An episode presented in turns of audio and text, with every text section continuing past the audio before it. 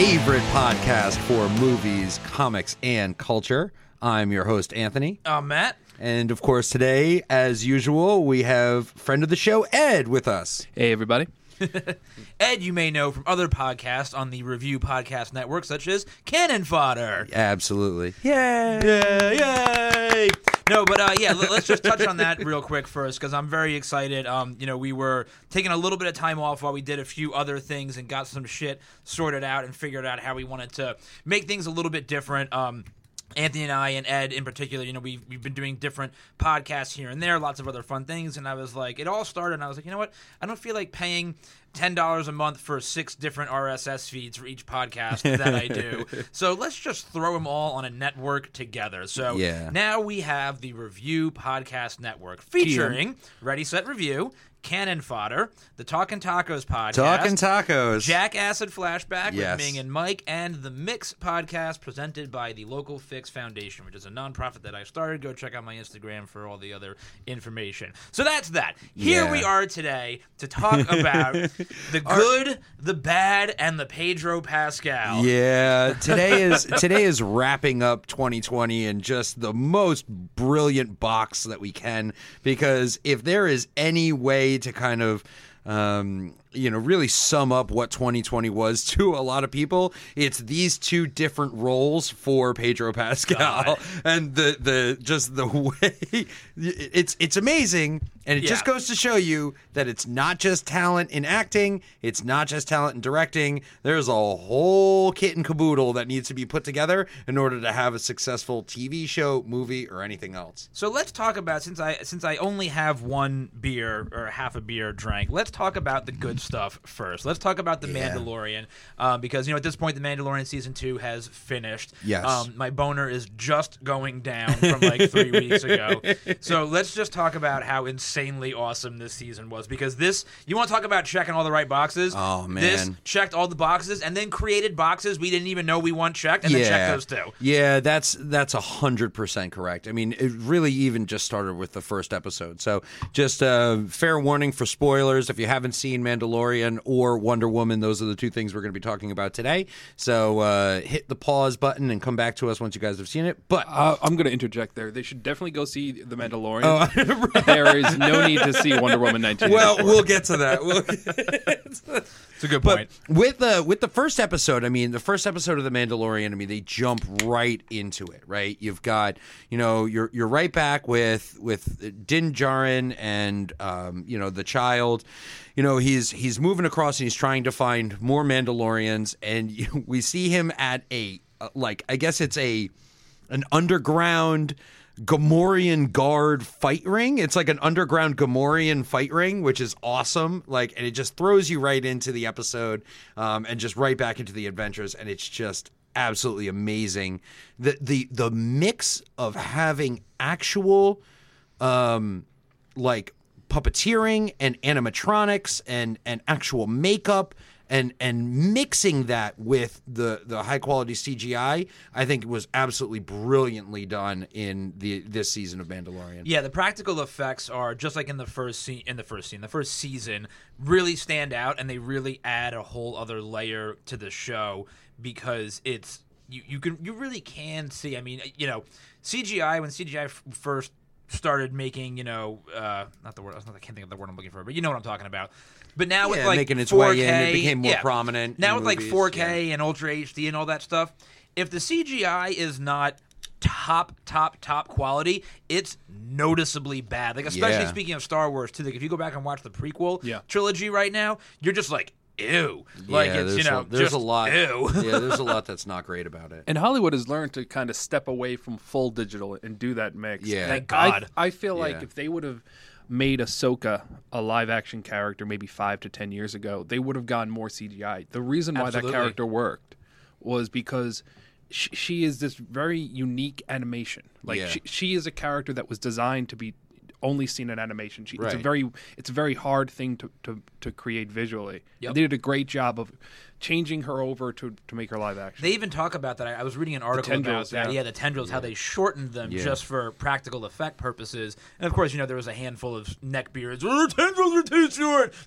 But like, you know, just I, I honestly didn't even. I, I, I saw it. I'm like, oh, they're shorter. Okay, whatever. It, it Yeah. still looks fucking Yeah, awesome. you Like didn't- it's you not. didn't really it doesn't care. do anything yeah, to have the you, story. s- have you seen the way Count Dooku is drawn in, in the Clone Wars? It's- it's- they took some liberties there too. Yeah, they they did. Uh, But uh, I mean, overall, um, I, I think that Mandalorian has discovered a way of filmmaking, especially in 2020. Um, because I know that I mean they weren't finished filming the series before the pandemic happened. No, and, No, and that- but right. but they have definitely simplified the way that they do filming using a a curved screen Right. So it's not just a flat green screen it's now a curved green void. screen Yeah, there's a whole yep. thing. There's actually a there's a, a special on Disney Plus all about the making of of the Mandalorian. Mandalorian, and they talk about it. And oh, really? Yeah. Oh, so Oh, I gotta watch that. And for those There's who haven't seen it, Gotta watch that. basically what they do is instead of having a green screen behind the actors, where normally it's just green, and when they're on set, the actors don't see anything, and everything behind them, whatever vista or landscape, is added in afterwards. On this set, they have a full curved screen, like Anthony was saying, that is tied into the camera, and so. And so the screen kind of changes as the camera moves or the people move, so that like the perspective is correct Yep.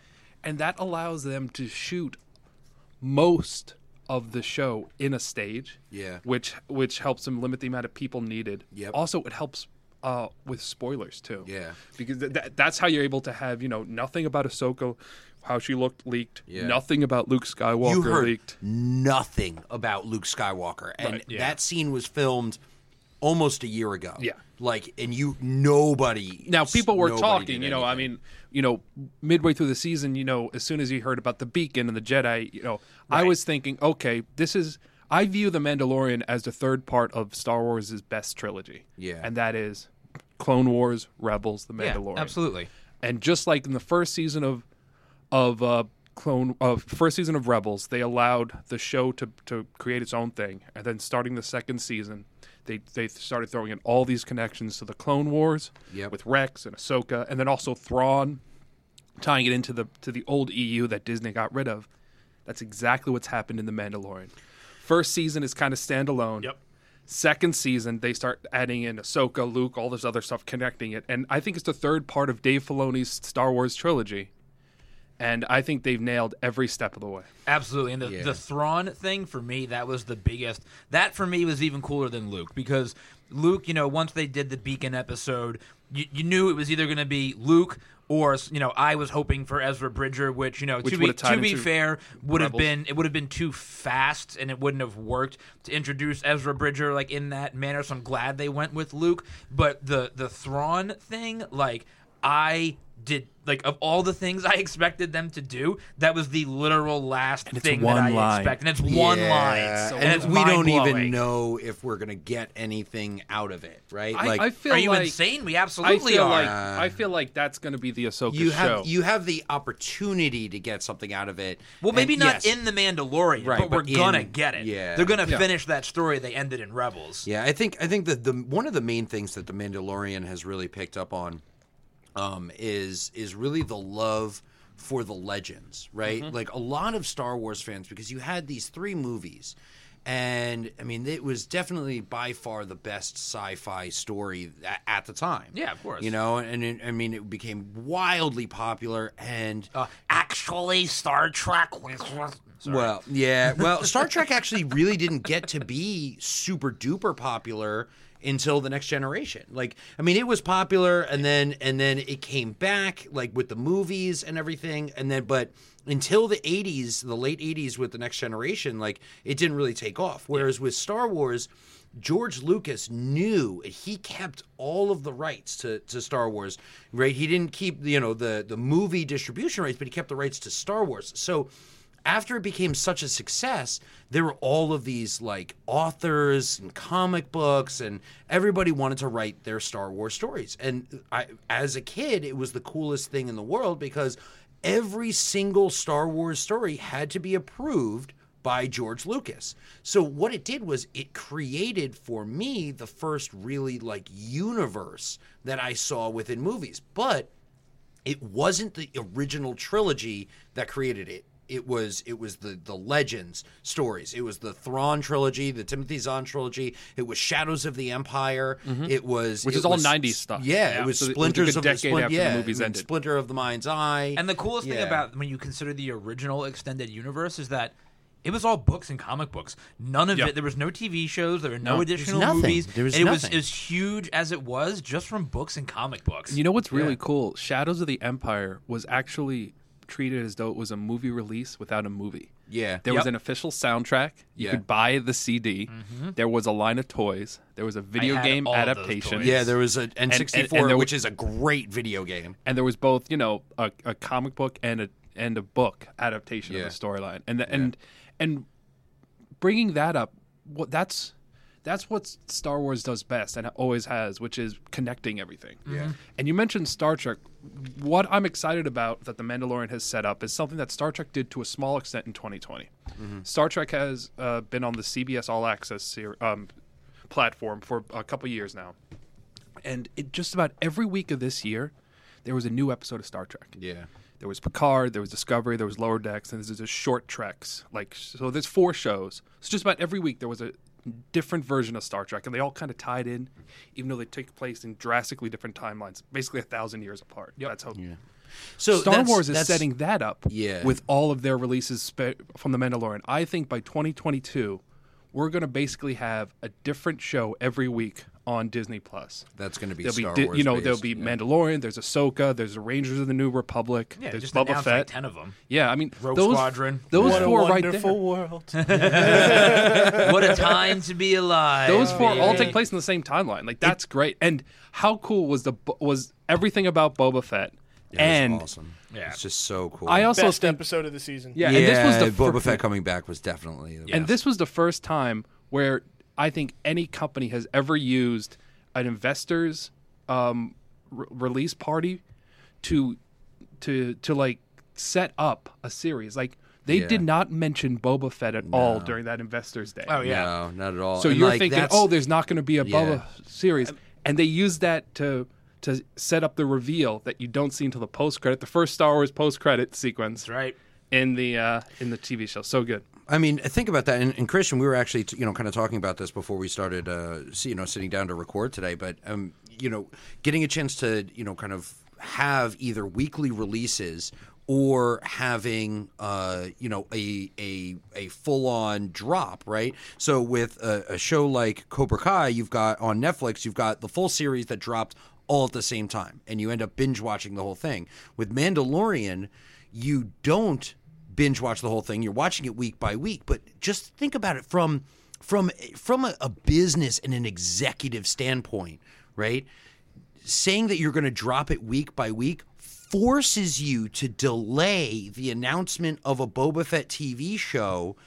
Like when you're doing, you're trying to, you're in the hype machine. Yeah. Well, and it you're, keeps you're everybody- literally fueling the hype machine, and you want more fuel for that fire but you're you can't say it you can't add it because you've chose to to release it week by week i mean that is a very intelligent very high like iq like a very high iq We're talking executive Disney thing here, to man. do Yeah, yeah, Like i this mean is the decisions they've been making forever. yeah. Yeah. and doing the weekly releases is what fuels the hype machine also because it's like if you if you're doing good content, people are gonna want it, and having to wait each week, it's almost like kind of like being a kid too. Yeah. It's like you know, and that's one of the reasons why I personally think so much of the original content on Netflix is hot garbage because they have to keep on constantly releasing so much new shit. Because like you were saying earlier, Christian, you know, even no matter how good it is, like a show like Stranger Things.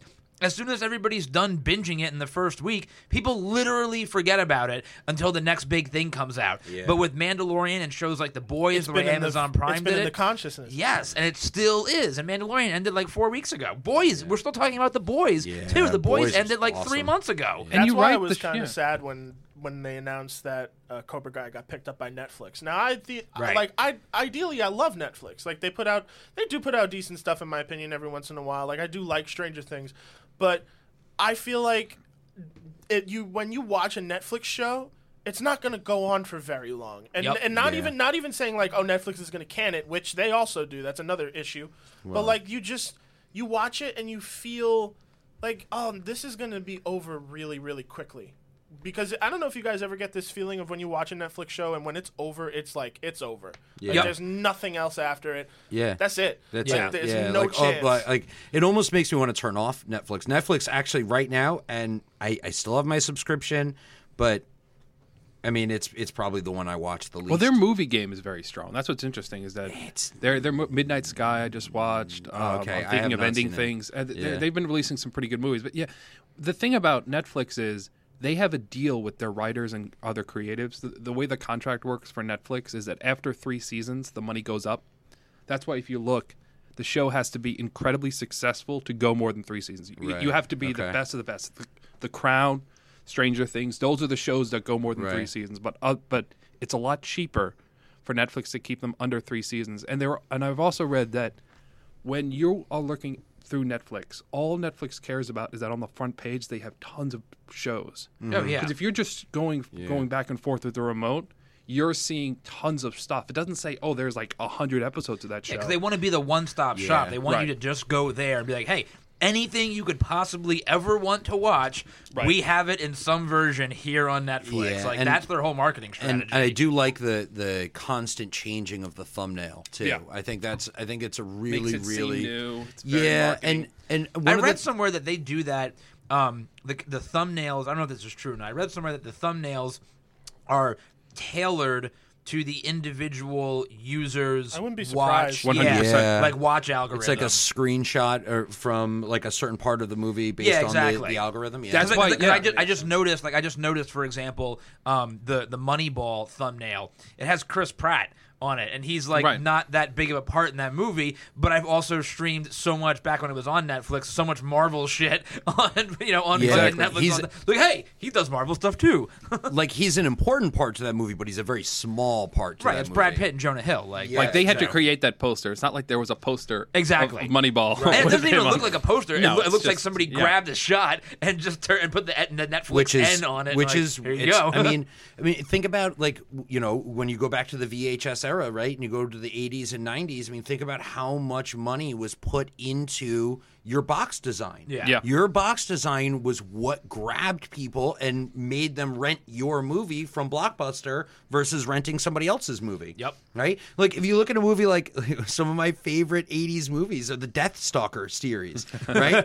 and if you look at it, man, you look at it and same thing with like it has the same kind of art for like Amazons and like a lot of these like different sword and sorcery movies that came out in the 80s. But they look awesome. Like Yeah. you look at this and you're like, man, this looks like this is cool, right? And you see some of the screenshots, some of the stills on the back. You're like, this looks like a cool movie. And then you actually watch the movie. You're like, oh, oh man, was I wrong? Yup. But but All right, so but like that's to- that's I mean that's what Netflix is doing, and they're they're constantly you know kind of changing, it, and I like it. All right, so we need to get back to the Mandalorian because Yes. I need to know what your guys' favorite episode was because there's a lot of debate about this because it's hard it's hard to pick a favorite episode this season. Uh, there's there's Ooh, there's it would- there's two clear favorites for me personally, but I'll I'll uh, Um, s- same with me. M- Mine is So say them both. my. It's a, it's the one with Ahsoka, Yep. the Yeah, the Jedi, Jedi. Jedi, yep. and then the Return, the one with Luke. Yeah, I feel like those two, and for many reasons. I mean, Ahsoka is one of my favorite Star Wars characters. she yeah Yeah. Um, and I'm excited to see what they're going to do with her. Both of those lightsaber battles were better than just about everything we saw in the sequel trilogy. yeah. I um, really yeah, enjoy the throne room Yeah. fight scene Yeah, from. Last Jedi. From That's Last really Jedi. well done. Yeah, But Oh, besides that's the best fight scene in all of Star Wars. Yes, No, it's- but besides, but just- besides that, everything there are not you just said good is wrong. lightsaber battles in the sequel trilogy. I just saw this dude die inside when Oh, you said No. that. yeah. I, No, I- we can't. We can't recently talk about the, we can't talk about the Last Jedi I- because I- Anthony's a non-believer. I recently watched the sequel trilogy, and it's uh, again, and it's still it's two thirds way garbage. Well, here let's talk about the sequel Three- trilogy and the, and, and the Mandalorian. Well, so- that's that's what the Mandalorian season two set up that I'm most excited Yeah, about. Mandalorian they are going to fix the sequel trilogy in the Whoa, same whoa, way whoa, that okay, the Clone yeah, Wars fixed da- da- the prequel da- da- trilogy. Shut the fuck up.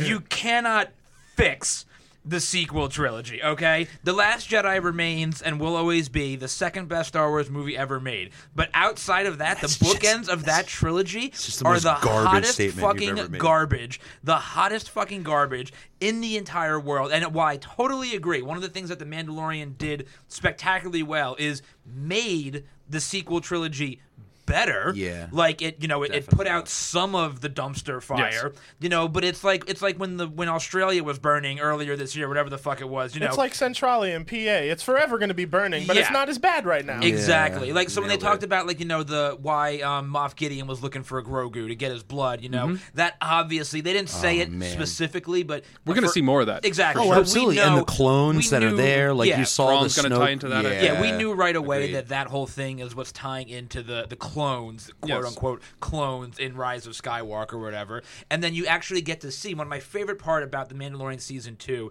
is that you you're you're like Oh, okay. So, like, the Empire never really went away because when you go back and watch The Yeah. Force Awakens, you're like, so the First Order is just the Empire, but still like the exact same thing, just called something different. But I thought they were gone. When you watch The Mandalorian, you're like, oh, the Empire has really kind of been there the entire time. They just laid a little low for like 30 years. Yeah, I mean, Yeah. even even in telling the backstory for the sequel trilogy, they talk about the Battle of Jakku, Right. And they set this whole thing up, and they're like, "Oh, it happened a year and a half after the Battle of Endor," and they're talking about this as like that was supposed to be the final definitive battle of the Empire. And what you really realize is that no, it's not.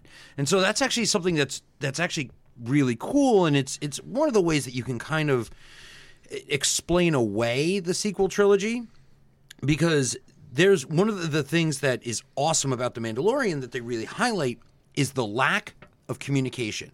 There is no internet. There is no instant communication between people. Yes. And I think that because of that, you have a lot of telephone, a lot of a lot of quote unquote like the telephone game.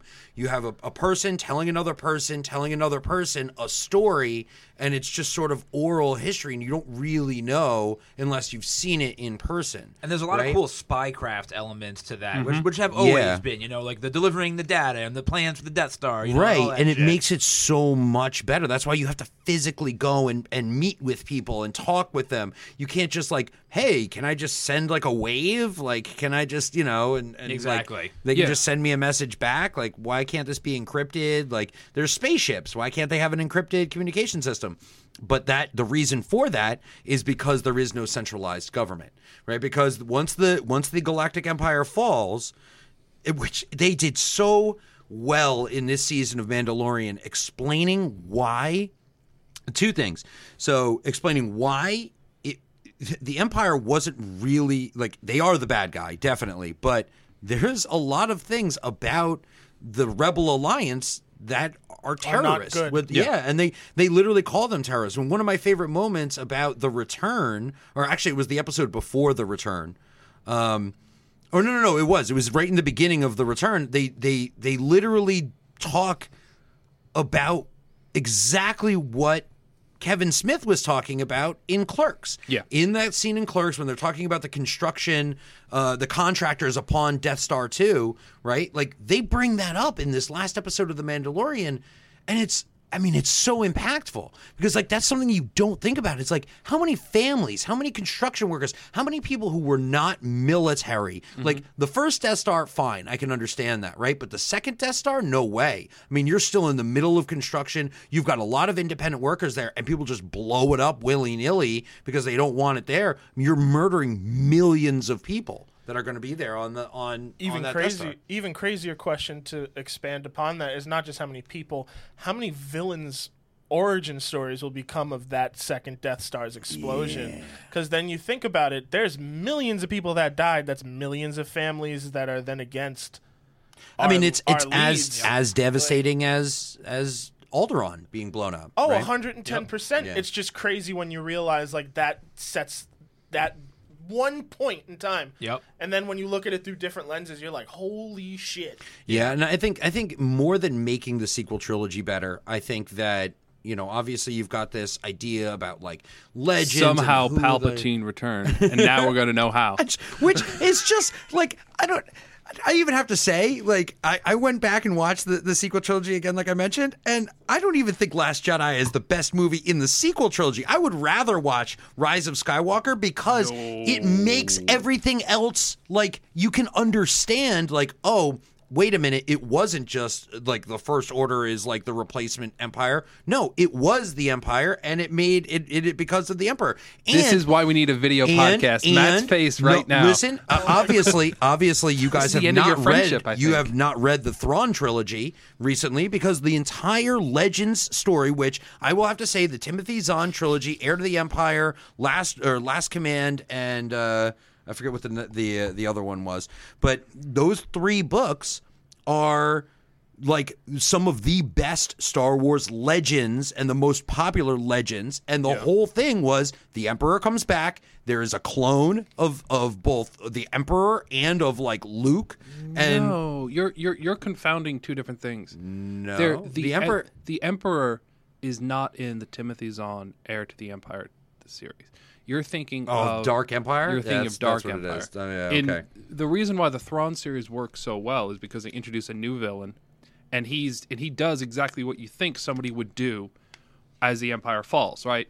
This is this is a high-ranking gener- uh, admiral which they talk about who in consolidates episode one of the yeah, Mandalorian. who consolidates all of the remaining forces, Right. gives them a strategy, and fights back while the Republic is still uh, in a nascent form. Right. They talk about the power Nothing- vacuum. There's nothing like that in in in Re- Return of Skywalker or whatever the fuck it is. Yeah, I- I- Rise of Rise Skywalker. Skywalker. I, I I'm never gonna watch it again. It's the only Star Wars movie I don't own on DVD, and that's just gonna be the way it is. Yeah, I'm just going to ignore everything Anthony just said and talk about what my favorite episodes were Go for it. for Yeah. the Mandalorian. Getting season back two. on Bring topic. some sanity. To But here this I'm going to give I'm going to give a bit of a hot take though. Uh, the Jedi, chapter five. I'm sorry, sorry, chapter thirteen, episode five, and uh, the episode immediately following, chapter fourteen, the tragedy, are my two favorite episodes. They're Mm-hmm. kind of equal for me. My hot take is that I did not. I, it's not that I didn't like it. The last episode of the season was one of the ones that I liked the least in this season. Interesting. Because obviously you have the just massive wank moment where Luke shows up, and it's like, and the whole act, every every action moment in the episode is great. It's just like awesome. And I love how he's got. You know his like his little band is together by that point. You know, um, with all of all the the alliances he's made across the first two seasons. But when you really break down what happens in that episode compared to what happened and everything leading up to it, and it's fitting that it's the last episode. Yeah. It's very just like formulaic, like by the numbers, like here's a rescue mission. Oh, we're pinned down. We know a Deus Ex Machina moment is going to happen. And yes, not taking anything away from Mm-hmm. Luke. It was the coolest fucking thing ever. But it was one of my least favorite episodes of the season only because it was the first episode where I was able to like I, I was like, okay, yep, yep, okay. Now we know we know what's happening. Now let's let's get to like like you knew Yeah. he was going to rescue Grogu. Like they weren't going to fucking kill Grogu. You knew that was going to happen. Like Yeah. they weren't. They were obviously were not going to kill Din. Like you knew how it was going to end for the most part. So it just wasn't as shocking as the rest of it and it was a little bit just you know even the dialogue there's not like a whole lot of dialogue happening it's mostly action which again not saying it's a bad episode it's Yeah. uh, by far not um, but it's for me it's one of my le- less favorite episodes uh, of the season Yeah, I, I I I love that you brought up that point. In fact, I I think that really the last episode of the season is the weakest in terms of the storytelling and in terms of the dialogue. It definitely is all about the payoff. It it, it it it sort of reminds me a little bit of um the story's better, but a little bit of the last season of Game of Thrones because the whole last season is Yeah. all supposed to be payoff, right? Like we've been building this story, it's getting to this place, and now we're going to finally have the payoff. That's what happened in that last episode of The Mandalorian, and it wasn't just payoff from the story that they're telling, but it's from the entire Star Wars story itself. That's the payoff that we get. My two favorite episodes from this season were, uh, I believe it's the tragedy. That's the one that was directed by Robert Rodriguez, right? That And the is- tragedy is the Razor Crest getting Yeah, destroyed, not yeah, yeah. not him being kidnapped. Not getting kidnapped. yeah, it's the, of Razor Crest, ship. right? But I mean, just the the fact that Robert Rodriguez wasn't even supposed to direct that episode, the fact that he did direct that episode, the fact that it's literally dripping with Robert Rodriguez all over it, And now he's going to great. direct and executive produce the Boba Fett show, all because of that. All because because, because of of that one episode that he and and I accident. could not be more excited because I think that if you're going to do a Boba Fett show, it Mm-hmm. needs to be grittier. It needs to be a little bit dirtier. It needs to be a little bit darker. And Robert and is Rob, perfect. Yeah, He's- yeah. he's perfect And, for and that. Robert Rodriguez is perfect. Yeah, go- give it's me gonna give me El Mariachi. Just That's what it is. Yeah, just Tatooine El looks space. like- Mariachi yeah. in space. Yeah, yes, space yes. mariachi, yes, baby. That's, it's exactly what I want. Tatooine looks like Mexico Yep. and has an underworld. Yeah. That is the sh- the show Yeah. is going to be Desperado. But There's yeah. also a mi- But there's also a with Kevin Boba Smith Fett as- connection to this episode. Yes. Did you know who shot this episode? Dave Klein. Yes. is the who's worked with Kevin Smith many times, but Yeah. most notably on, on Clerks. clerks. Yeah. Yeah, which is which is cool. The fact that they had that little, you know, kind of throwaway line, like, "Hey, do you ever think about how many contractors died on the Death Star?" you know, which is great. But um, yeah, I mean, it- e- despite the the the dialogue lacking, the story, the there's there's so much Deus Ex Machina in the last episode, and um, and it, like it happens both ways. It happens to put them in danger, like when the all of the Dark Troopers come back, and then it happens to get them out of danger when all of a sudden Luke Skywalker. However, this episode, The Return, right? Talk about making you feel like a kid again and really bringing back Star Wars to really giving you that that feeling of what it felt like.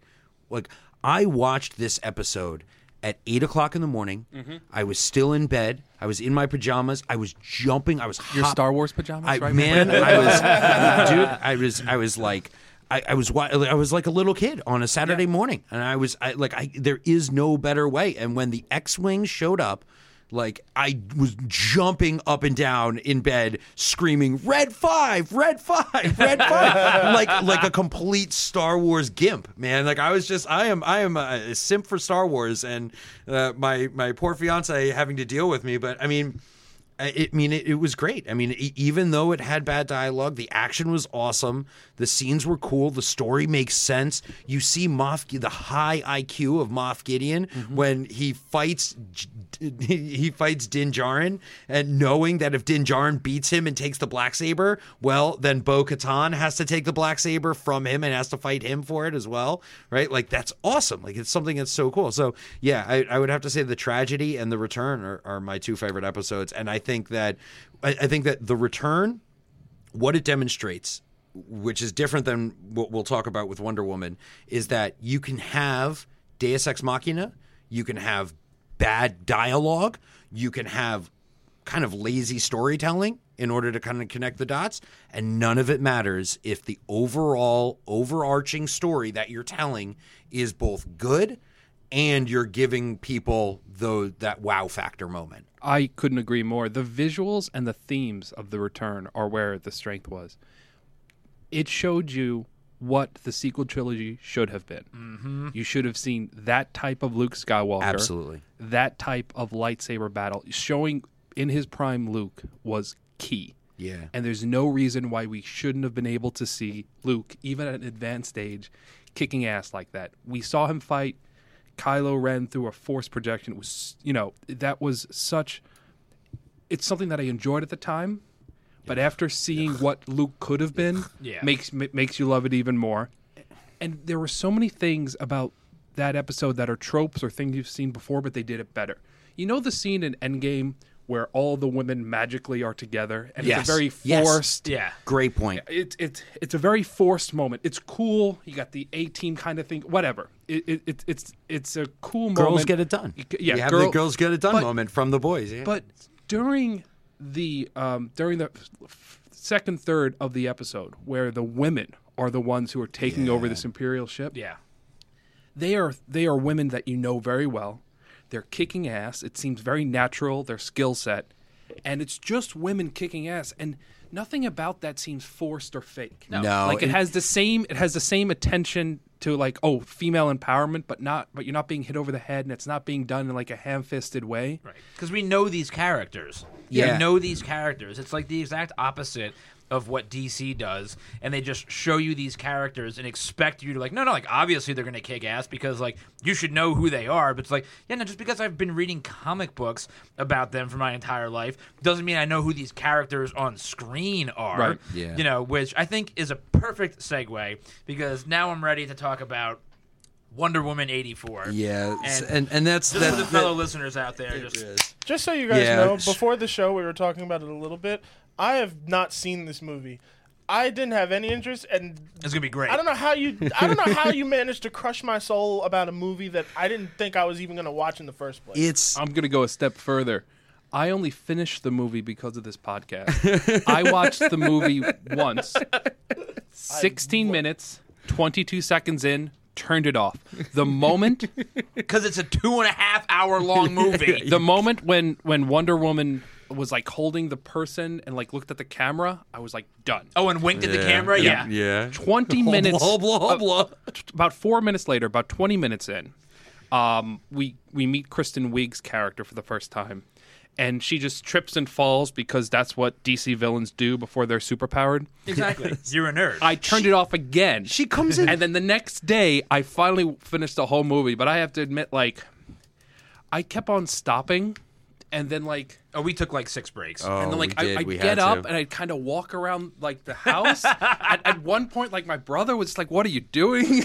like, I just had to, like, calm myself down. And I was, like, I was rage texting you guys yeah, and some other Woman, friends. Wonder Woman is the kind of movie that makes me wish that I was a millionaire, just so that I could afford enough TVs, so that when I'm watching a movie like that, I can throw something at it and destroy the TV And just replace and, and just replace Just it. replace it. Yeah, because that's all I wanted to do when I was watching this movie. So here's I'm going to start by saying two things about Wonder Woman 1984.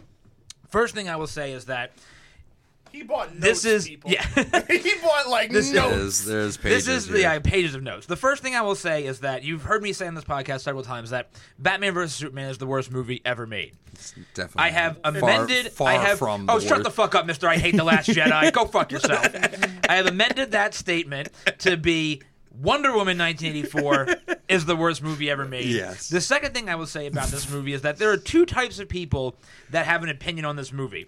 Type one are people that look at the movie and focus more on the behind the scenes stuff to make sure that all of their political boxes are being checked and then ignore things like plot and character development and story and action and just say, no, no, no, no, no. Patty Jenkins directed it and Gal Gadot is starring. It must be the greatest movie of all time. Then there's people like us that actually care about things like a story and plot and character development and watch this movie and sit there and go, what the actual fuck am I watching? It's like WB, we said this before. It's like WB thinks that we're all stupid Yeah. and we only want to see like one thing, which by the way, the one thing that I think they assume we want to see, we didn't even get in this movie. But it, it's like they treat us like we're idiots. It's like, yeah, no, no, just they definitely yeah, just throw it on the screen. They'll, they'll fucking love it. It's, so anyway, Yeah. let's talk about all the bad that is this Well, movie. and 'cause let's- from the very beginning. And let's let's be fair because we are actually going to go into this, and we uh, we we all enjoyed the first Wonder Woman movie. Yes. like we, we all Yes. enjoyed it. We've talked about it on the show many times. It it really was a very very good movie. It was a great addition to the DCEU. And this movie, we're not just hating on it because we're we're three white men who are here and, and talking about uh, you know th- this movie, but we the, let's talk like there were so many objectively good things that could have happened in this movie that could have happened, like ways that they could have taken the Yeah. story to be more if they wanted to be overly PC that they Yeah. could have. They, there- there's so many things that, that would have made sense. It would have been great, and we're gonna get a chance to talk about those. So like. Don't just dismiss this because, like, yeah, oh, great. Oh, they're no people- dissing Wonder Woman. Yeah, That dissing means Wonder they Woman. give It must be shit. Yeah, misogynistic. because I want to make this very clear. not. Yeah. Like we are coming off a, a couple of years where we have seen these incredibly diverse, both behind and in front of the camera movies that have been amazing. Yeah. like Agreed. I, I mean, I, I think I think Black Panther Yep. And Crazy Rich Asians Yeah, Crazy like Rich like Asians those was amazing. like those are movies that were both diverse, you know, behind and in front of the camera, and were amazing. Absolutely. And Wonder Woman, the original, was was pretty good. I enjoyed it At, for uh, for a period there. It was the best DC movie. I Yeah, thought. absolutely. I- until I Shazam, couldn't- until Shazam came Yeah. I couldn't And- agree with you more. And and that so it's not about it's not about you know not liking the diversity. I I want there to be a good Wonder Woman movie. I mean, I'm most excited about the Eternals to be honest on, on the Marvel slate. You know, so I just think with Wonder Woman, it was just a bad movie. It was and, just a bad movie, And yeah. I like Gal Gadot. I like Chris Pine. They kind of and Pedro Pascal. Uh-huh. They all kind of shine through. Yeah. This Yeah.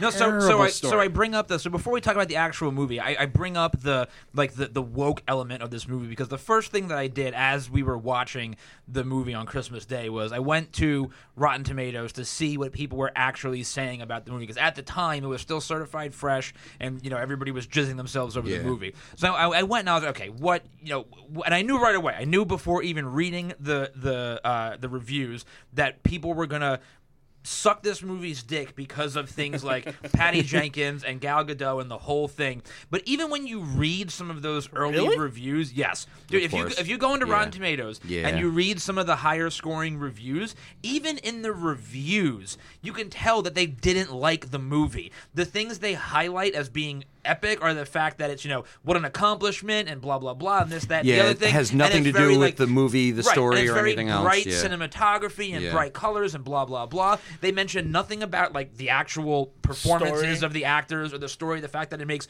no fucking sense. So it's just like it's and, and then and then my other favorite thing that I'm seeing right now is that like on like the in the Twitterverse right now like the woke army is eating itself alive because there is there's this the group of people that are still defending this movie tooth and nail oh, because of yeah. Patty Jenkins and because of Gal Gadot and Kristen Wiig and the whole thing. And then there's the other side of the woke army that's sitting there saying, "Well, wait a minute, you do realize that."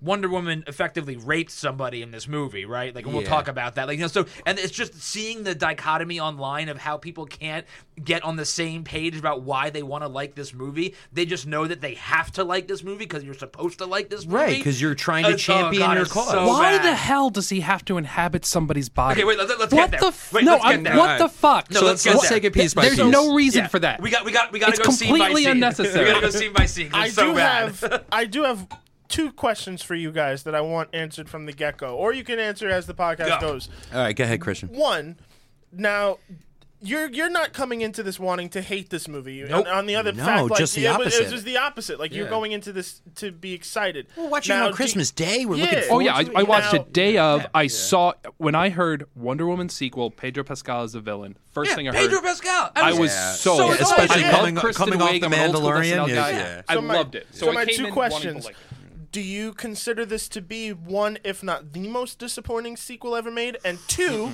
do you see this as a bad movie, a bad comic book movie, or just both, or is it something special? Yeah, it. I, I, It's is something this- special because it's so bad that it's funny. Like I was laughing at how bad this movie was. It's not bad in the same way that Batman vs Superman is bad because Batman vs Superman, you could see that Zack Snyder is trying so hard to make a movie that cinephiles will jizz themselves over, and he fails so miserably. This movie, you can tell that they were trying to have fun with it, like they weren't trying to take themselves too seriously, but it just doesn't work, and it's like B level comedy bad. They didn't know what they were trying to do with themselves because there's parts of the movie that are ridiculously over the top serious, Mm-hmm. and then there are parts of the movie that are so over the top cheesy. I thought I was watching American Pie. The Like, best- I- you know, I, I- like I thought Yeah. this was a National Lampoon's movie at Yeah. one point where I was Oh, just it's like, worse than this that. is just like, and not like one of the good ones, like one of like like Mile Run or like like, you know, yeah, like whatever, Love. yeah, whatever those garbage National Lampoon's movies were. The, the best comparison I'll make is that, especially the first third, where they're like hitting you over the head, showing you that this is the '80s. Oh God.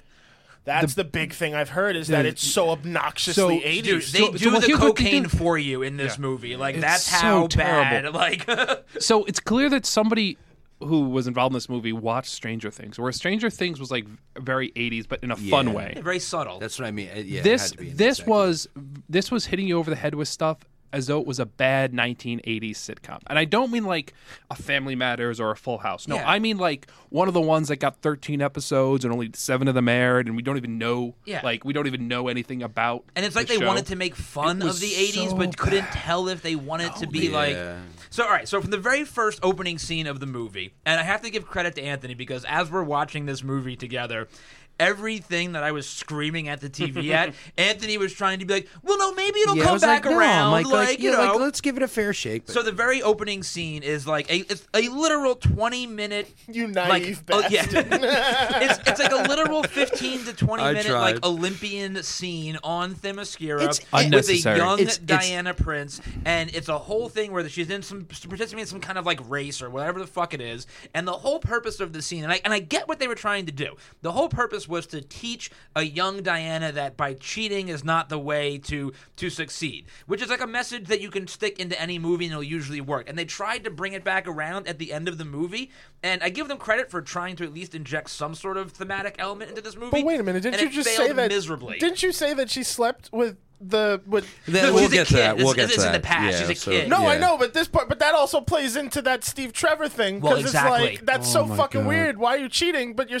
you're sleeping Yeah, with a man who's married. But I it's- will uh, say, what the fuck? know, It's, right? it's hard to have rape. I, I, it's hard to describe rape as that because like, there's this magical thing. Like, if if your soul is it in the body, like, is it rape? Like, I, I don't know. Like, that's so stupid. But why the hell? Why do it that way? Everything why do it about way? everything about it doesn't make any sense. I I, I want to ask this question once again.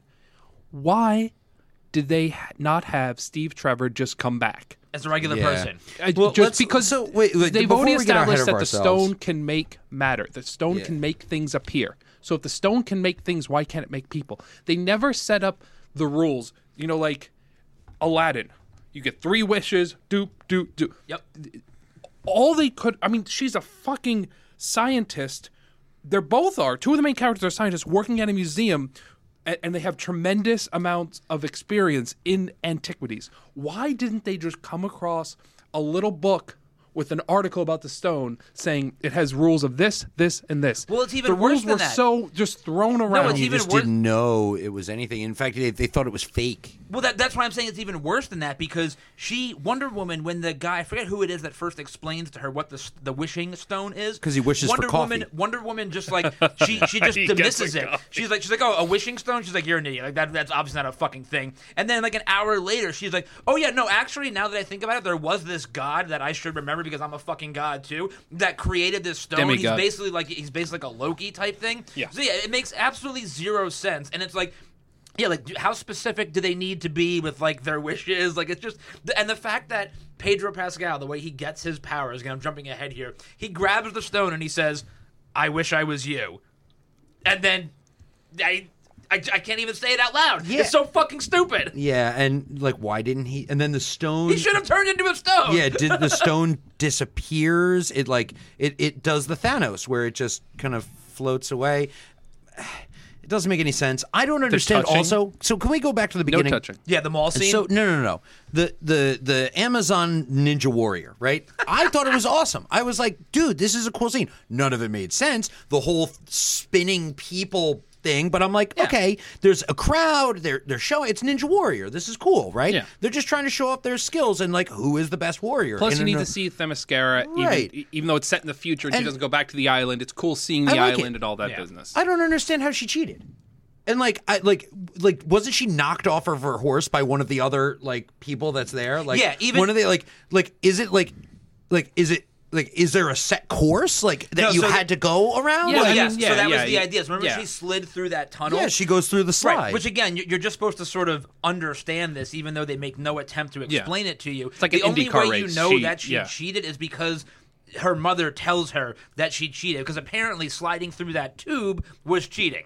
But let's talk about it like an IndyCar race, right? Because if you're racing an IndyCar, right, and then for some reason you get ejected from your car, but your car continues to go around the track, right, and your car is still going, and then you get back into the car, right, and then you complete the race, you are going to. That's not cheating because their car is still in the race. I'm The not a- I don't I'm- think they ever considered I'm that not an because that's IndyCar literally impossible. I'm like, what Right. freaking um, Christine movie are you fucking talking you, about? can you horse- the Google the, horse rules of the IndyCar? No, I'm just kidding. I mean, the horse, the horse runs the track, and then she just gets back on the horse. oh man, this She is actually cheat. There's no way. this the is, horse this is a John Carpenter, call philosophical question, right? Like, in, He's got a good point in though, because the Indy- horse no. kept on going, and, he, and, she and picked she up the and horse she later. meets she meets Yeah. the horse when like at the other side, and then she gets back on the horse. But I will say this. I will say this rules? is nitpicking. Uh, if you want to talk No, it about really is, when, it's- when yeah. it immediately went off the rails for me. So the mall scene. so No, here's the thing. when Oh, they when they when they stopped her from winning. Like it was that was to me that was such I- the, such the opposite of what everyone wanted to be proud about this movie for. You wanted to be proud about a female director, a female superhero, and you want to be you women empowerment. But when a young girl has the opportunity and she's going to win a contest, you're going to prevent her from winning because of your own beliefs. You're going to stand in the way and you're going to push your own oh, beliefs onto that hero instead of letting her have that accomplishment. That of sounds like some real patriarchy talk, bro. That is I don't know, man. ridiculous. like that is ridiculous. The fact that the the fact that that she was prevented from winning the contest was just. But that could have come around. So the problem that I had immediately in, in, in, no, in the mall scene. I, I, I was like, I was mall like, scene. I was literally talking about the episode, uh, the the the scene, and I was like, I was like, this scene will be okay if it makes Right. sense with the story. The fact that it takes a half an hour to get through, or twenty minutes, whatever, to get through, it will make sense as long as it connects to the rest of the story. But then it didn't connect. And one scene that would never have been okay, regardless of what they did afterwards, was the mall scene. So we are we are we are butting up against now the prequel problem, which Oh, yeah. is that they established in one of Anthony's favorite movies of all time, Batman versus Superman: colon It's Dawn of Justice. way better than so many. And other what movies. happens in it's that a movie- terrible movie, but there Yeah. are so many other terrible movies that are All right, way clearly worse. we can't Anyway, reference this anyway. anymore because he oh can't ta- not talk about it. Very good. okay. All right, go so ahead. in that movie, they established that Wonder Woman has not been active since World War One, and this is her. This is a movie of her saving the entire world Active. in front of everyone. She actually, at one point, talks to the entire world. Literally talks to the entire world.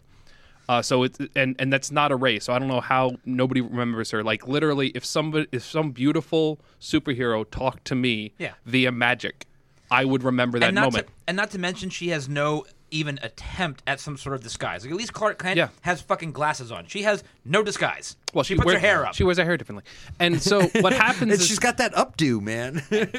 and what happens in the mall scene is that they're they're cognizant in the back of their minds that oh she has to hide her identity. So even though she's saving a child in front of hundreds of people, there's no phone cameras. If, if she does it without being photographed, she gets away with it to a certain extent. You know, it becomes an, a legend, which is fine, an urban myth, which is apparently what Batman was in this world as well. But she jumps into the middle of the fray, takes out two guys, and then disables the cameras. Yeah. So Not to mention, there are several hundred people in this mall. This is a mall yeah. in the 80s, not in the 21st She- century. yeah. There are tons of people in this fucking she mall. She disables these cameras with uh, she uses her crown Yeah, her as, as as as a boomerang. Which I don't know. She does that in the comics. I forgot, but it's, She does. but it's stupid. Yeah, yeah. and then It's fair. It's stupid. Matt's- And then she Matt's destroys the cameras. that But it's- it's comic accurate. but, that, but, but she destroys the cameras. But that means that the the next two thirds of her fight are not on camera. But the first third, where we see her using the magical lasso and taking out these two guys, that's on camera Yeah. Because. The cameras don't have the videotape in them. Yeah. They go to a central room that she doesn't destroy or, or, or interact with at all. There is clearly video evidence of her being Wonder Woman. See, I'm going to give you the I'm going to give you the Anthony argument here. But is there? No, in fact, just the opposite. I would. uh, my argument is, well, yeah, they explained where that video evidence is. It's in the file that Lex Luthor was keeping. Lex Luthor, Lex Luthor was Right. was keeping a No, no, file no. on all of the different superheroes, and he had a file on Wonder Woman. Yeah, and but in there that were file, news crews there, Yeah. talking about her. Like, Why does nobody else know about it? why isn't it a thing? No, you're totally yeah. That's you good. I mean, it's a it's a good why- point. yeah. Also, why, why is it? Why also are people jumping ahead- surprised when jumping Superman ahead- comes around? Yeah, Yeah. Jumping ahead, since we're talking about the prequel problem, it's magic.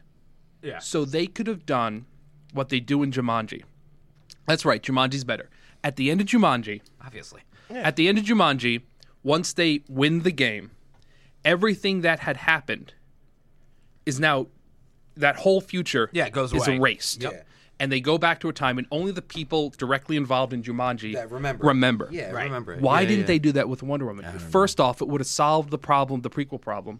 And second of all, this is a world at the end of this movie where every human being knows that magic exists, and more importantly, that it is such a powerful force that it nearly destroyed the world. Yeah. There was there was a literal coup where Pedro Pascal was president for like six hours.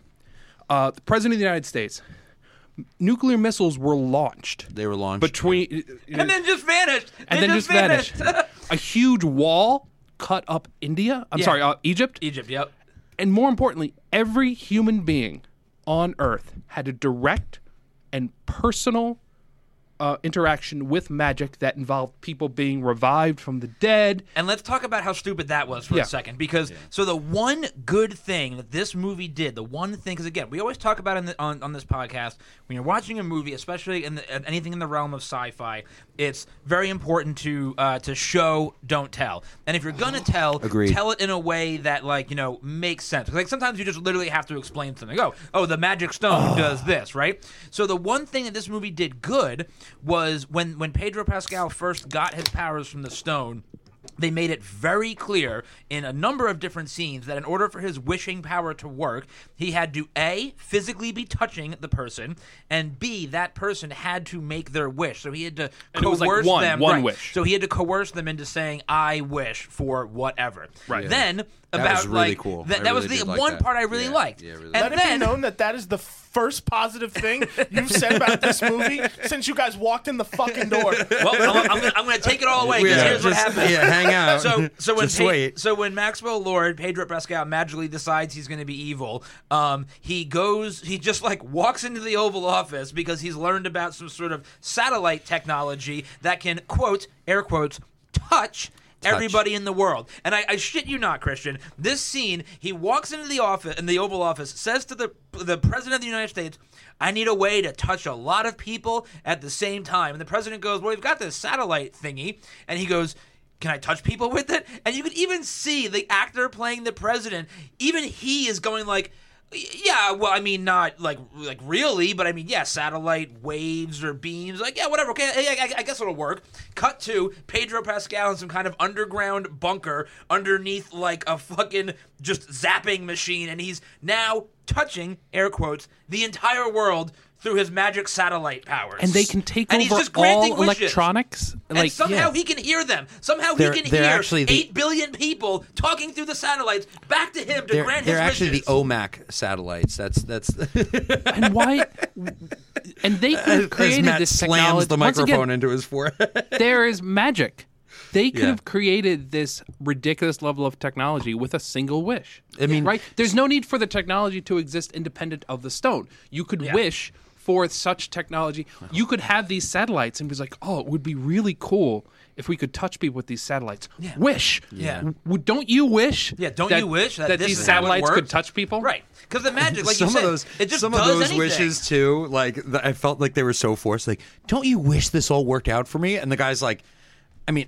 Yeah, I guess. Yeah, Yeah, I guess so. Oh, I guess so. Yeah, like that's not like a real Yeah. wish. Like that doesn't. Why does that work? Why does that and the whole and the whole reason he renounces so, so the uh, the the other thing they the only thing they actually stick to plot wise is the fact that if you renounce your wish everything magically gets better so pedro pascal obviously has to renounce his wish to fix everything and earlier in the movie you see his son for they have one scene together on screen. I'm sorry, two scenes. The first scene is them having like a semi heartfelt moment. The second Humanizes scene him. is when he's starting Yeah. to turn into a bad guy, and he literally dismisses his son and kicks him out of his office. He's just so mad that his son is even And there, all and then of a gets sudden- upset. yeah. because his son hears him like and saying then that. all of a sudden, an hour later, all of a sudden the son is very important to him, and that's what humanizes him. Like again, it's a trope we see in movies all the time: the love for your child, the love for something else, and it works. But it just it did not work here because we literally saw the son on screen for four whole minutes in a two and a half hour long movie. and they really had an opportunity to tell an, a, a really good story, mixing the the son in with Maxwell Lord and having all of that. If Lorenzo. yeah, Lorenzo, if they Lorenzano. Lo- oh, he had the real Goomba name, Lorenzano, Oh, but that, yeah, but he was also Oh. Like the Spanish Brits? too. Yeah, I don't know.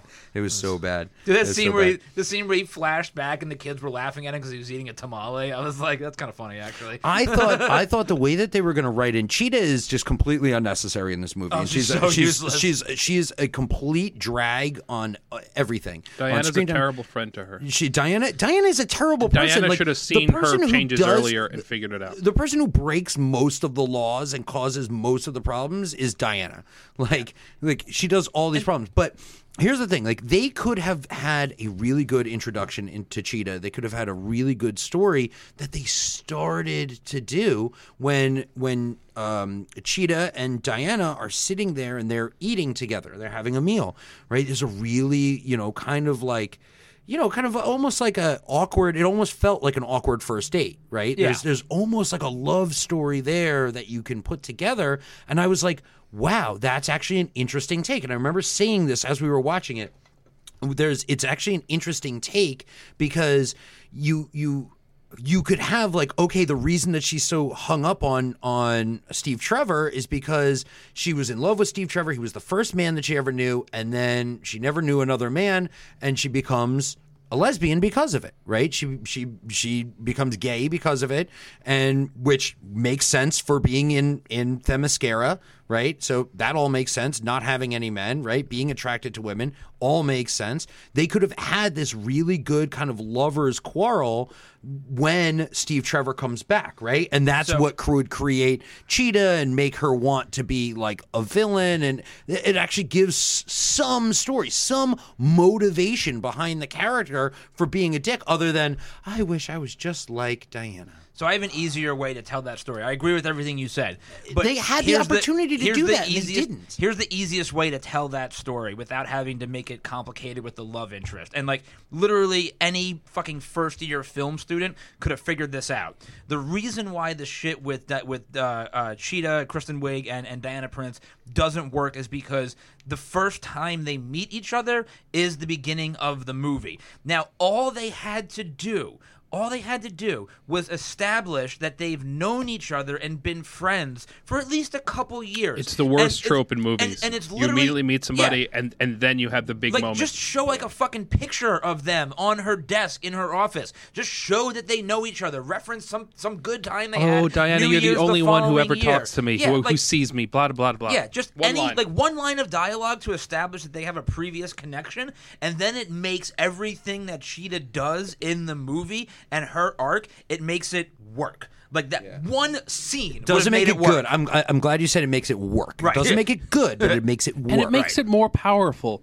This is just a woman she met two days ago after apparently working with her for years. The whole If movie they- takes place if over they- like three days. If they, if, if they had been the friends, if they had been friends for a longer period of time, that turn means something. Yeah, it does. It's not just some That guy. backstab, It's not just yeah. some gal. It's your friend. Yeah. In this movie, it's that worst trope in movies where you know, especially a lot of supernatural type movies, Yeah. where the main character meets this person right before the big event happens, where they become evil Yeah. or they get you know s- you know whatever possessed yeah by because something. it's your first time meeting the character so Yeah. it, it- you know as a as an audience member so it's got to be the first time you meet him in the story too and it's just Exactly. terrible And then speaking about how what a shitty friend Diana is, I just love how the moment she gets her fucking dick back in her life, which by the way, like are we really supposed to believe that Diana Prince, who has been very obviously interacting with the modern world for at minimum, let, us even let's even be nice about it. Let's just say she took a break after World War One and started working her way back in sometime after World War Two. We're still talking about 40 years of interacting with society. She has not met a single other human being that she has felt some sort of romantic attraction to, so she has to run back to Steve And it Trevor doesn't even like have a to be fucking high school girlfriend and abandons yeah. her friend. Like, are you?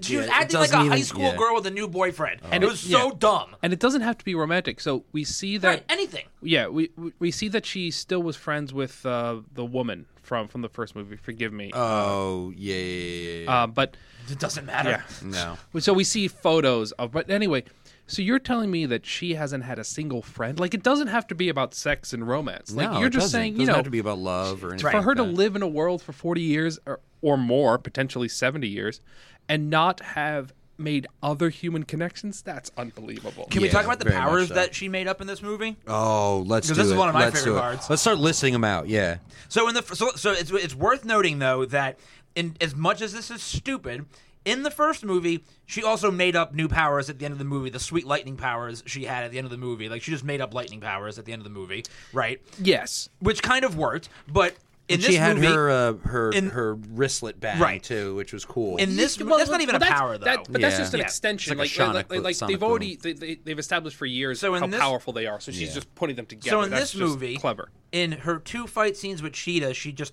forgot about her lightning powers, which would have smoked Cheetah in an instant. Um, in fact that's actually the way that she does smoke cheetah is by using electricity at the end of the movie. right from a power line, Which is right, just so stupid. What's ridiculous? Um, so she, they're in a plane. Her and Steve Trevor are in a plane. Which, by the way, the setup for this is they need to fly from Washington D.C. Yeah. to the Middle East, Yeah. and they go to a museum that just happens to have fully fueled fighter jets Six sitting in thousand the back. miles. Yes. I, I've looked it So up. Just I couldn't find a fighter jet that has two seats right next to each other. Th- they don't. doesn't they don't. That doesn't, Doesn't and have Yep. Not six ex- thousand doesn't miles. exist. Now, yeah, you no, want they to say have they're okay, short range fighter jets. That's what now they're made okay, you want to say the reason it's in a museum is because it's some sort of um, Prototype. prototype that was never made. But why is it fully fueled? six thousand? Yeah. They should have just said, "I have an invisible jet." But Exactly. Go on. Sorry. So- Yeah, she's a angry about this. demigod. So they're trying to they're trying to escape because again, apparently also at this museum there is a very large military force at the museum, which doesn't make any sense. It's probably because somebody had the foresight to say, "Hey, if we're going to store a bunch of fully fueled warplanes at this museum, we should probably have some No, sort of military force to guard right, them." I, I will step in here. There is actually so there's the Smithsonian we know, the Smithsonian Air and Space Museum that's Right. on the mall. There is a Smithsonian at the airport in Washington D.C. It's attached to the airport, and it's a big hangar, and that's where they have all these other things. And it's not crazy to have a security force at an airport. That bit's okay. And and there is there there Touche. there there is a Smithsonian hangar. It's I've been there. So like you know you see the Spirit of St. Louis on the mall. Yeah. But like they have like you know all this other stuff at another pavilion with because you can't have all of these planes on the mall. You'll have to forgive me for being so brain dead by the No. time I got to this point in the movie Yeah. that I didn't No, think about it's- that. That's not a, the problem. Is that it's fully fueled and ready to go, and Right. there's no security. It- there's enough security to chase them on the on the landing. They and- have a and key? Takeoff. so they're escaping, and then they They have a key. To yeah. Like it's And still a Steve- fighter jet. It and still Steve needs Trevor a key. and Steve Trevor can magically pilot a fighter jet with technology that is 60 years advanced from the last time he flew a plane. So there's there's that. And- Unbelievable. he yeah. just knew what these. Yeah. It, it- World War II pi- fighter pilot would have made more sense because Yeah. because there was more right. electronics. Have you seen the cockpit of a World War One plane? It's like not even a cockpit. He knows all these little things Yeah. to flip. Yeah. No, Nothing. World War II kind of makes sense, but still is ridiculous. exactly. yeah. He there were no switches on his plane Right. in World War One. He's, that re- he, and, and Chris Pine, he's one of the best things about this movie. He's such a ham. He's so cheesy. He's Yeah. such a ham. So then this they're in movie. the all fighter- in on like he's all in on this guy. So they're in the fighter jet, and this is where the movie I almost turned it off and, and didn't come back to it. They, I don't remember even what the line was because it was so bad, but they were trying to like escape, and Wonder Woman goes, "Wait, I saw my father do this once. It's how he hid the island of Themyscira." And all of a good sudden, thing I've been she- practicing this my entire life. She starts moving For this her hands one moment. and amasses a little ball of clear energy in her hands, and It's a then ball of invisibility. touches Yeah. Touches the jet, and the whole jet turns invisible. And then, as if that wasn't ridiculous enough, be, it just happens to also be the Fourth of July, and they're like. Oh, fireworks! And Steve Trevor, a pilot who should know better, flies through this excessive amount of fireworks. Yeah. And there's this ridiculous, like, 90 second scene of them, like, look at all the flashing. And they're, like, smiling in the cockpit and, like, having this little romantic moment. And it's, I wanted to strangle Why not- myself. Like so, like it, it's it's obvious that Diana Prince is a very accomplished, let's say, museum curator, right? It's not impossible to believe that she's also really wealthy, right? Especially because she's a demigod, right? And she's been around for like Play the stock markets, baby. Wow, man, she's been in her prime for 75 years, 100 years, whatever it is, right? So there's, you know, you could think that in that time she has made some money. Why not just write, like, they even introduce it. She's like, oh, I'm going to show you, like, these new jets. He's like, I would love to fly one of those airplanes. Why not just have her own, her own hangar that has a jet that has advanced technology, very similar to the way they do it in Marvel, with just, like, stealth technology in it? Again, yeah, 1984. Oh, you wouldn't have that. But it's, it's But you're- fantasy. but But, you're- but you're that would have made more sense than And it's 'cause it's not only creating invisible. a ball of invisibility. Like, it- it- it it's can't be picked up with Deus Ex radar. Machina. Wait, can it or Like, can it? 'Cause no. that was It- my it- uh, question. It, it obviously cannot No, because cannot. because she mentions radar. Yeah. She does, And, you're and, right. and, and then and then That's the- how they hide Themyscira, Right, and right. and then and then the plane isn't followed after. But this is the biggest superhero problem of this movie is that all right. So she has this power to make things invisible. I guess. So We get it. why didn't? Don't you doesn't think ever that use it that ever would have again. been helpful never use it in, before or since. in Justice, like, like Yeah. to fight Doomsday or Darkseid, to use this invisibility power? Or how about her power to fly? Because now she can fucking No. fly in this in- movie. In 84. No, it's, it's it's like the night. So ni- in the 1938 version of Superman. The reason why the comic book um, described it and the way they used um, the intro for both the radio and TV show, the original version of Superman, it's leap tall buildings in a single bound. yeah. That's 'Cause what he she- couldn't fly. she's doing. He Right. couldn't fly. Superman Yeah. couldn't fly as we understand it today. When he was first created, he could leap tall buildings in a single bound, which which was based off of John Carter of Mars, which is that if if, if a human were to go to Mars, there's less gravity, so they'd be able to like leap more. She can fly in this movie. No, She specifically says she's it's falling. just like Steve she's Trevor falling said. with style. No, because the thing is, How dare you bring Toy Story? she's a leaf this? on the wind. She's a leaf on the wind. Oh, okay. Now you're going to bring in Firefly, too? So no, because what she's doing is throw you out she's jumping and she's and, and she's on the air currents. That's what they try to set up. Oh yeah, because That's- the air currents pick up your body really well without any sort of sail. At she's least fucking used- Storm she's has jumping her little cape thing, and, they it's- no, explain that right in the wind. not very well explained. It's but so stupid. In the fifties, in the fifties, in Wonder Woman comics, she was able to do this leap tall buildings with a single bound. And, and they just kind of built up on that. Now you're right. The problem is she doesn't do this falling with style in the future. Obviously, that would have been helpful. Correct. right. She's busy lassoing airplanes from the ground. We're also talking about her lasso. lasso works as an Yeah, appendage. what is it? The fucking power pole? It can extend ten thousand feet in But the air. Like, and are you it's- kidding me? And it's not a rope. It's it's supposed to be a lasso. It, it acts as like an appendage mm-hmm. for her. Like it has a mind of its own. Like Yeah. They it, were like, very- it- she doesn't throw it. She just kind of sticks her arm because out it's and like, it like Thor's hammer. Like they they went very Thor's hammer with it, where like it had like all this other stuff, it- which was stupid. It's not what it is. Yeah. But let's talk about the coffee cup she mentioned that she made invisible early on. So she says the first time she did this, she made a coffee cup invisible, and then she never found Oh, it that's again. right. Oh, yeah, she that's goes. right. she- she's like, That still is- can't find it. That is my biggest plot hole.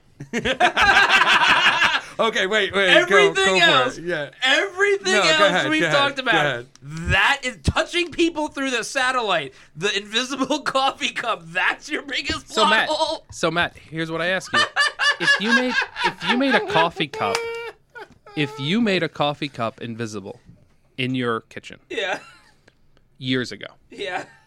at some point in time, the coffee cup's still there.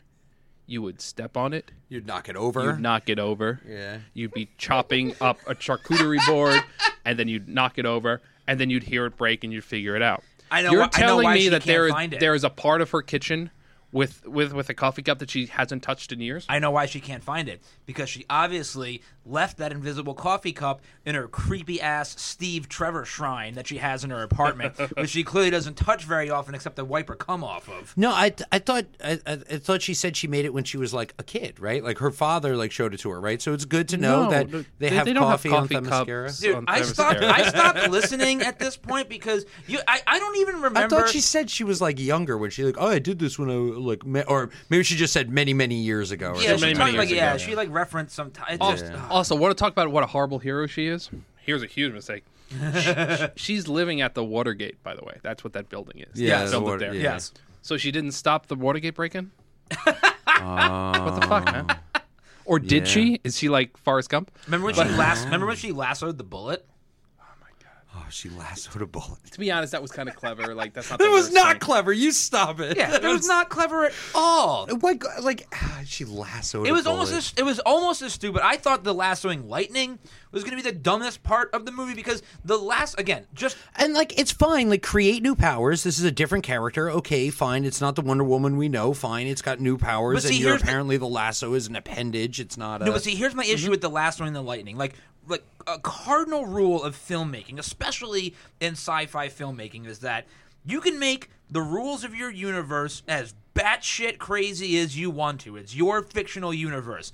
However, once you've established those rules, you have to play within those rules. Correct. And Wonder Woman 84 does not do that because in order for her to so just ignoring the fact that it's stupid to think that you could lasso lightning even with the magic lasso of truth. In order for her to properly do that, she would need to be faster than the Flash which she obviously is fucking not. She's fast, but not that fast. Obviously not. That's the Like, whole- it- you that's the whole point of can't. Superman being Yeah, that exactly. fast. Like you can't. It, it- it doesn't work in the rule. Now, if they made her that fast, like if they established that she had that kind of speed, I'd be like, okay, well, it's less stupid because she's at least quick enough to catch a bolt of lightning. So even with the glaring, now we're just purely talking about the story here. Let's talk about like, so in a in a two and a half hour superhero movie, you would expect it to be jam packed with action. You're gonna have action. You're gonna have big fights. This is Wonder Woman. She's she's there's there's gonna be action to it. There was like three action scenes in the entire movie. I, I'm Like, gonna it slightly was- disagree. The, the the the visuals are actually pretty good. I, I love visuals I, were I, Garbage. I actually the enjoyed. special effects were terrible. Yeah, which visuals are we talking about I here? because the scene where she is running against an obvious green screen, it's like worse than that scene by North in North by Northwest where he's running from the plane. See, but that's excusable because that's the '60s, and they couldn't actually do that. But that's why I'm no, I'm no. See, it's inexcusable because this is 2020 and they should be able to do it and make it not obvious that it's a green screen. I enjoyed the tank looked like a battle s- type thing on the road when, when, when they were leaving Egypt. I thought that was fine. Okay, I'll give I, you that. I, I thought it was fine too. I thought there was going to be more. There was like kind of like a one line of dialogue throwaway for Black Adam. I thought there was going to be a little bit more there. I thought we would maybe see a Kahndaq. Maybe like, this doesn't exist in the E DCEU. Wait, I'm glad you mentioned that. That's a great because point. so here we go. Here we go. The movie has been out for barely a week. And the Yeah, DC apology wagon is already working overtime because they already had an article. I can't remember if it like either either comicbook.com or like one of the bigger sites reported it. How WB is like, well, yeah, no, like all the shit that people are saying about how it doesn't tie into Batman versus Superman is fine because it's in like a different continuity. I'm just gonna leave it at that. So, just, So- they, so they clearly they Here's- clearly just here's- said we don't care. I, I think my prediction for where the DCEU goes from here is that this is it. This is the death knell. That's it. I think I think this one, and then you're going to see. they don't. They don't view it as no, a disaster. I'm telling you, they absolutely do. They're they've Hollywood they've come out and Reporter said, front like, page article. After the success of Wonder Woman 1984, Wonder Woman 3 has been right. has been fast tracked. Oh, that's He's right. they did. Unfortunately, Ed is right now because we're going to be subject well, to these because- garbage movies. and you're and you're looking at what they're looking at is but here's the thing right like what what they're looking at right now is how many people watched Wonder Woman on like how many people watched it right Right. and of course a lot of people are going to watch it because if you have HBO Max it's already there right and so you're just Yep. going to and there's, There's hype around it content right yeah now. it, it was Christmas there Day there wasn't we were all forced to be family inside because you yeah know because you know you're not expecting the rape. yeah. Um, but yeah, I mean, so like it's just it, it it's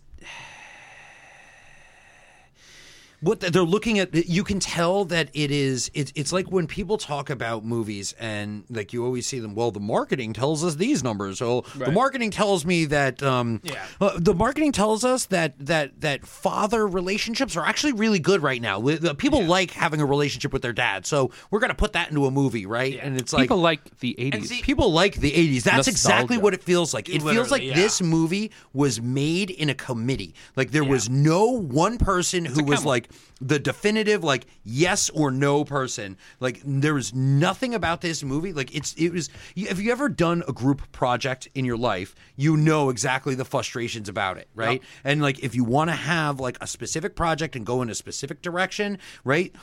The easiest, the fastest way to kill an idea is to bring it into a meeting because you're going to have oh. all of these different voices that are going to be chirping in. They're going to be they're going to be naysaying. They're going to be like, you can't do this, you can't do that, you can't do this. This is stupid. Oh, marketing is telling us to do this. Marketing is telling us to do this, and oh, these are very positive right now. And well, we just need to punch it up. And it looks like they just they just they they didn't know what they were doing. Like they didn't know what the story was, and they just ham fisted a bunch of different scenes it came out with this two and a half hour mess. If the movie was an hour and 45 minutes, I would be nowhere near upset, right? Like like Venom was not a great movie, but it was an hour and 40 minutes and had it was jam-packed with action and suspense. Like this movie is a garbage movie that doesn't know is it supposed to be a love story? Is it supposed to be a comedy? Is it supposed to be an action movie? Is it supposed to be all three? And it's none of them. And, and it makes it and like so you you have to say what is the story that they're telling, right? What is the purpose of it,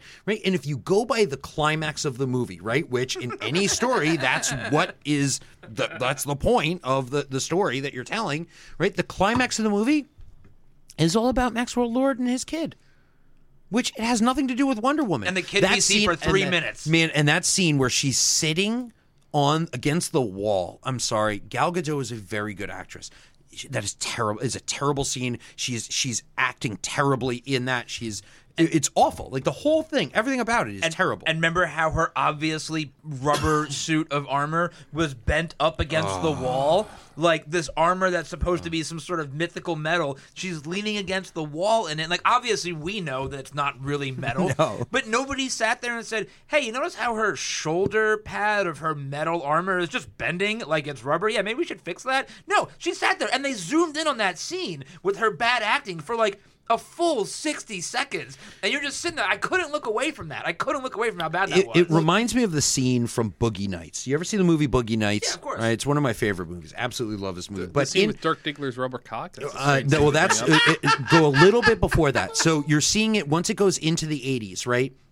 And you have uh, Burt Reynolds' character, right? And he's uh, he, he's he's talking with the guy who is editing the videos, right? And in the beginning of the movie, they're like. He's like, like they, they're going into detail about it, right? And he's like, I want, I want the logo to come flying off the screen. They're getting really into it, right? And then at that point, he goes in at the end of the movie, and he's like, well, how's the editing coming? And he's like, it is what it is. Like that's really what it. Uh, that's that's the way it seems to me. Like somebody saw that and was just like, yeah, it is what it is. All right, you know, so- what, where we don't care. Like we see we see the armor bending against the wall, but like it just that is what it is. like it seems like people are just like it seemed like somebody didn't care. Like literally doing it for a, a paycheck. They do not care. This is going to be my final word on this movie. I've thought for a long time that Zack Snyder doesn't like superheroes. He doesn't like Superman. they fundamentally, the people making these movies do not like them. I'm going to read you a quote. That's a weird thing to say about a guy who's made several different superhero movies. I mean, he made 300. He did. He, he doesn't many he doesn't like what Superman is. He doesn't like what superheroes are. And here's a quote from Patty Jenkins that she gave in an interview about the Invisible Jet. They were talking about the Invisible Jet, and she said, "Yeah, but everything's dorky. Everything about all these superheroes is dorky until you make them cool." The people who make the DC movies fundamentally view the source material as something that needs to be fixed, not adapted. Mm-hmm. They do not view what they are doing as bringing things to life. They view them as properties owned by the Warner Brothers Corporation Yep. that they are being paid to make into money-making movies. Yeah. Yep. Yep. And, they're, And it's it's, like- it, it- they're they're angry, Yeah. right? It's it's it's artistic people who are angry that the only things that we're seeing right now, which it is true, it's unfortunate, right? We were talking about how many different Star Wars like shows and movies and everything that's going to be coming out, how many different Marvel movies and shows are going to there's there is one every single month this year. There's not- there is a new Marvel show or movie every single month, right? And so like same thing with Star Trek. There's there's one every week. You're saying there's a new episode of Star Trek in a different like war like a different timeline, a different, you know, area, a different place, a different ship. Like it's all over the place. A lot of directors, a lot of actors, a lot of performers right now, a lot of people who consider themselves to be artists and rightfully so are being forced to do movies that are that are are they're being forced to do that they don't particularly think are that artistic. They don't particularly think they, they, they think are ham-fisted and cheesy right? And, and a lot of people don't like the superhero story because they think that it's a a lazy way of telling the story but that's it's not the point of having a superhero story. You don't they they're writing every single movie like a quintessential superhero movie where if you look at Marvel the way that they are writing all of their movies where each different movie. Yes they're superhero movies but each different movie is a different thing. The first Thor movie was a rom-com. The Guardians of the Galaxy are are uh, comedy comedy uh, you know space comedies. Um, Captain America are the very serious you know very somber you know kind of like action packed suspenseful movies right?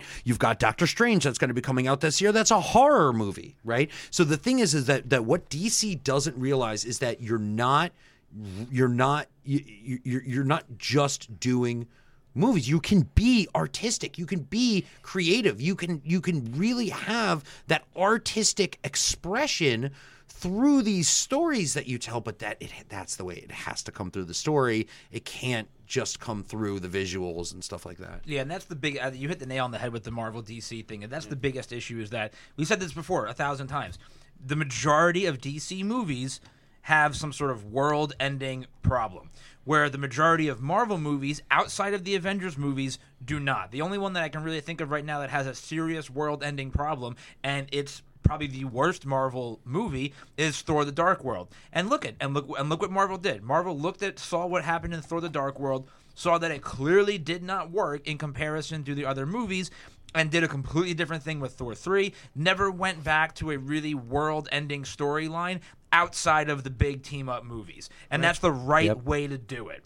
So, hundred percent. And in even they even talk about it. The other thing that's the right way to do it is to not make it like okay if there are these world-ending disasters that people don't recognize them. Right. Civil War is one of the most important movies in the Marvel franchise because of that very fact. Because they're giving you the understanding that people have been affected by all of these different, you know, kind of like world-ending villains and and all of these different disasters.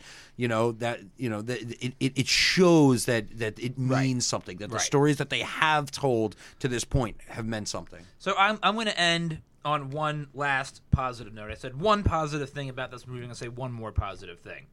Hard disagree. I like the fact that they actually made her costume brighter. It didn't look like it had been shit Yeah. on and, and dragged through the dirt like it did in Batman vs Superman, which they just adopted for Wonder Woman one. Obviously, same same exact design for the most part, but they just brightened up the colors a little bit, which I appreciated. I see. I don't because in where she is in Batman versus Superman, right? She's wearing that Wonder Woman But outfit. continuity There's- issues aside, continuity issues aside, I totally no, you're totally right. I mean, y- you even said it before. Once you set the rules Yeah. for the universe, you follow the rules. So, No, look, she, I don't. She paints the costume from time to time. She wants to stay current.